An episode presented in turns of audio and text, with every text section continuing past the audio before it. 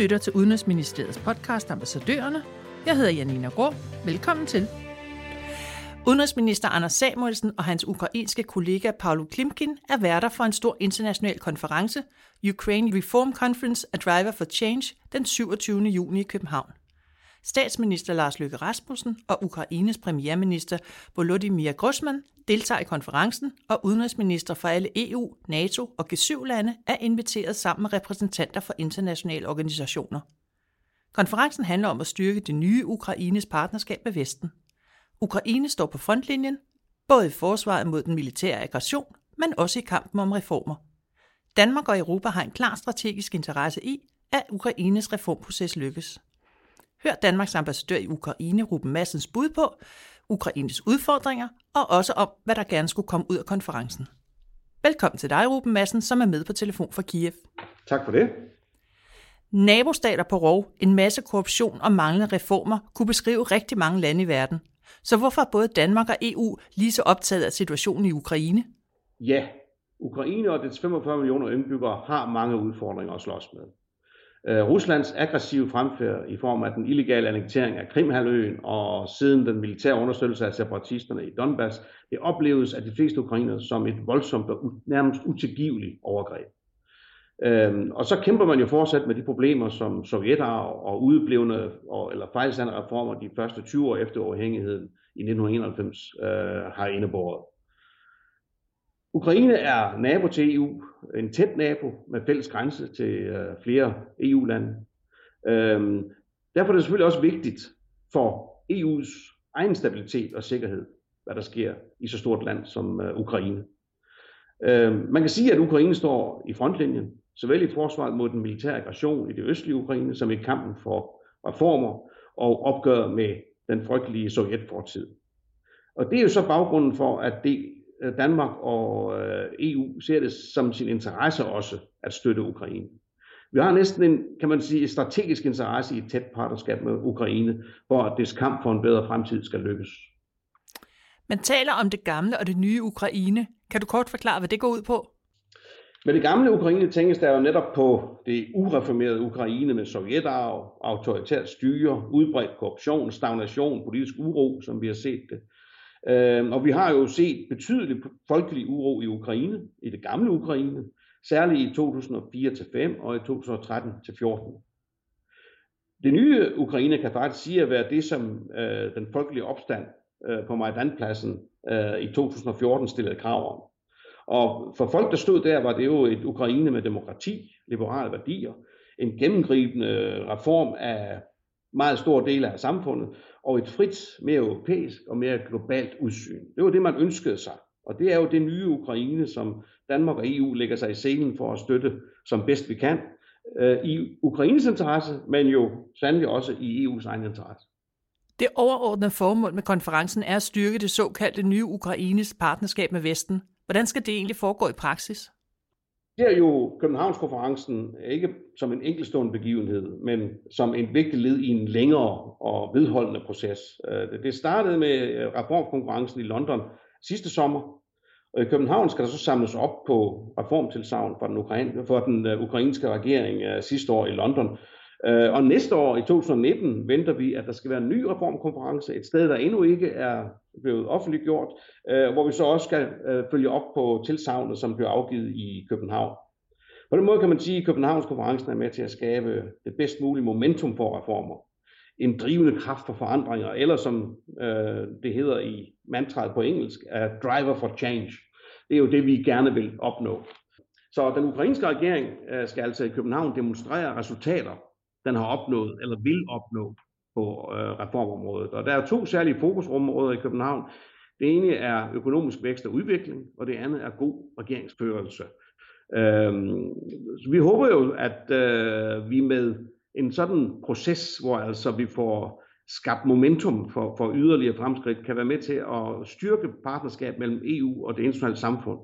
Det var herunder jo så Danmark og E U, således at vi kan styrke yderligere vores bidrag øh, til, at der opnås succes med reformer i Ukraine. Hvad gør Ukraine strukturelt for at bekæmpe korruption? Der er de senere år gennemført en række reformer, som ikke øh, decideret har været kaldt antikorruptionsreformer, men som har bidraget væsentligt til at begrænse de mange muligheder, der tidligere har været set for, at øh, nogen kunne involvere sig med korruption. Der har været gennemført decentraliseringsreformer, øh, som har ført til en anden struktur for mange øh, kontakter mellem borgere og embedsmænd, som har reduceret disse muligheder for korruption. Der er også en nylig sundhedsreform, og det lyder måske underligt, men den betyder meget, fordi der har været meget korruption øh, i sundhedsvæsenet, både omkring praktiserende læger og hospitalsvæsenet. Så der er lukket mange huller også. Øh, der er også gennemført nye systemer for offentlig udbud, og noget så simpelt, men øh, relativt væsentligt, som en øh, ny måde at få øh, sikret momsrefusioner til virksomheder, har også været, været en ting, der virkelig har forbedret situationen, fordi momsrefusion blev brugt klassisk som øh, et sted, hvor korrupte embedsmænd kunne, øh, be, øh, kunne få noget ved at gøre noget, de ellers ikke vil gøre. Det vil sige, hvis du gerne vil have din momsretur nu, så må vi nok lige aftale det særligt, eller hvis du har tid til at vente på ubestemt tid, så kan du selvfølgelig også få det hele. Og den, den slags reformer er der gennemført mange af, og det er selvfølgelig meget betydeligt. Men der er så også øh, kommet rigtig god gang i egentlige antikorruptionsreformer, og det sker primært omkring et øh, stort E U øh, antikorruptionsinitiativ, øh, som øh, er det største E U øh, gennemfører noget sted i verden. Øh, og det er faktisk sådan, at øh, netop det program øh, bliver gennemført, implementeret, altså styret i det daglige, både teknisk og politisk, af Danmark under det gamle brand Danida. Øh, og det bliver gennemført, vil jeg også sige, på rigtig god øh, Danida-basis, som er de erfaringer, vi har opsamlet i at gennemføre komplekse programmer med betydelige politiske overtoner.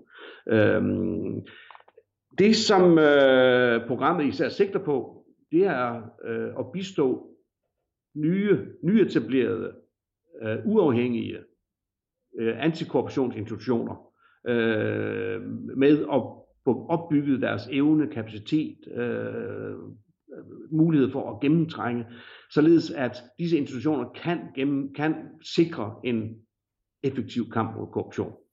Øh, der er tale om, at man har oprettet et nyt øh, øh, efterforskningsorgan, der hedder NABU. Man har opført en særlig op, øh, etableret en særlig Øhm, anklagemyndighed, som kun tager sig af korruptionssager. Og det har så hele tiden været tanken, at der også skulle etableres en uafhængig antikorruptionsdomstol.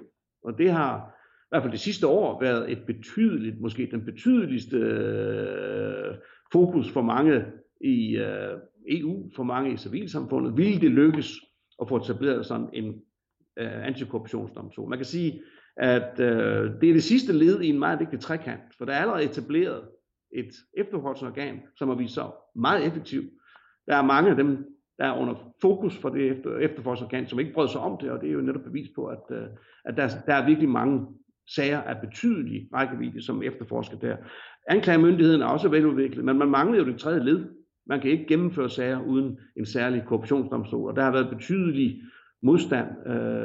Som sagt har mange ligesom på forhånd forudset, at det, det blev nok næsten umuligt, men der er der faktisk vedtaget nu inden for de seneste uger en øh, lovgivning, øh, som internationale partnere har stillet sig tilfreds med øh, for etablering af sådan en antikorruptionsdomstol. Øh, og det regner vi jo så også med, bliver et af de resultater, den ukrainske regering vil øh, præsentere i København. Et betydeligt resultat, vil jeg sige, fordi havde det ikke været der, så med den fokus, der har været på det, ville det jo have fyldt meget i rummet, at der ikke var et resultat. Så, så det, det er vi selvfølgelig, øh, jeg føler personligt, det er rigtig godt, at vi kan få en mere balanceret øh, reformkonference i København, fordi der netop ikke er den store mangel øh, på et resultat på et område, hvor det har været øh, forudsagt, at det blev næsten umuligt. Og til sidst, du har været inde på det før, men alligevel, hvad skal der gerne komme ud af konferencen den syvogtyvende juni? Det vi skal have ud af det, det er jo, at der kan bygges et styrket partnerskab mellem Ukraine og internationale partnere, herunder altså Danmark og E U. For det er jo helt afgørende for, at vi kan fastholde reform, reformkursen og, og styrke øh, kampen for videre reformer. I overensstemmelse med det, ukrainske befolk- den ukrainske befolkning ønsker, og jo altså stillede sig op på Majdanpladsen for at forlange i to tusind og fjorten. Så det er, det er en, en bestræbelse på at få lagt det gamle Ukraine bag os og få udviklet et nyt Ukraine øh, med en bedre fremtid. Det vil være rigtig godt for Ukraine selv, for Ukraines befolkning, men det vil jo også være godt for E U og Vesten, fordi det sikrer stabilitet tæt på vores grænser, og, og det er af stor betydning. Så, så det er det, København skal, København-konferencen skal bibringe os, og, vi, vi har virkelig, jeg har virkelig store forhåbninger for, at, øh, at vi vil komme tilbage fra, fra København og så til arbejdet her i Kiev med, med styrket fokus øh, og styrket opbakning både i Ukraine og øh, blandt andre partnere, vi arbejder sammen med her i Kiev. Det var slut på podcast om Ukraines udfordringer og reformkonferencen i København. Hvis du vil vide mere, kan du følge ambassadøren på Twitter. Tak til Ruben Madsen, og tak fordi du lyttede med.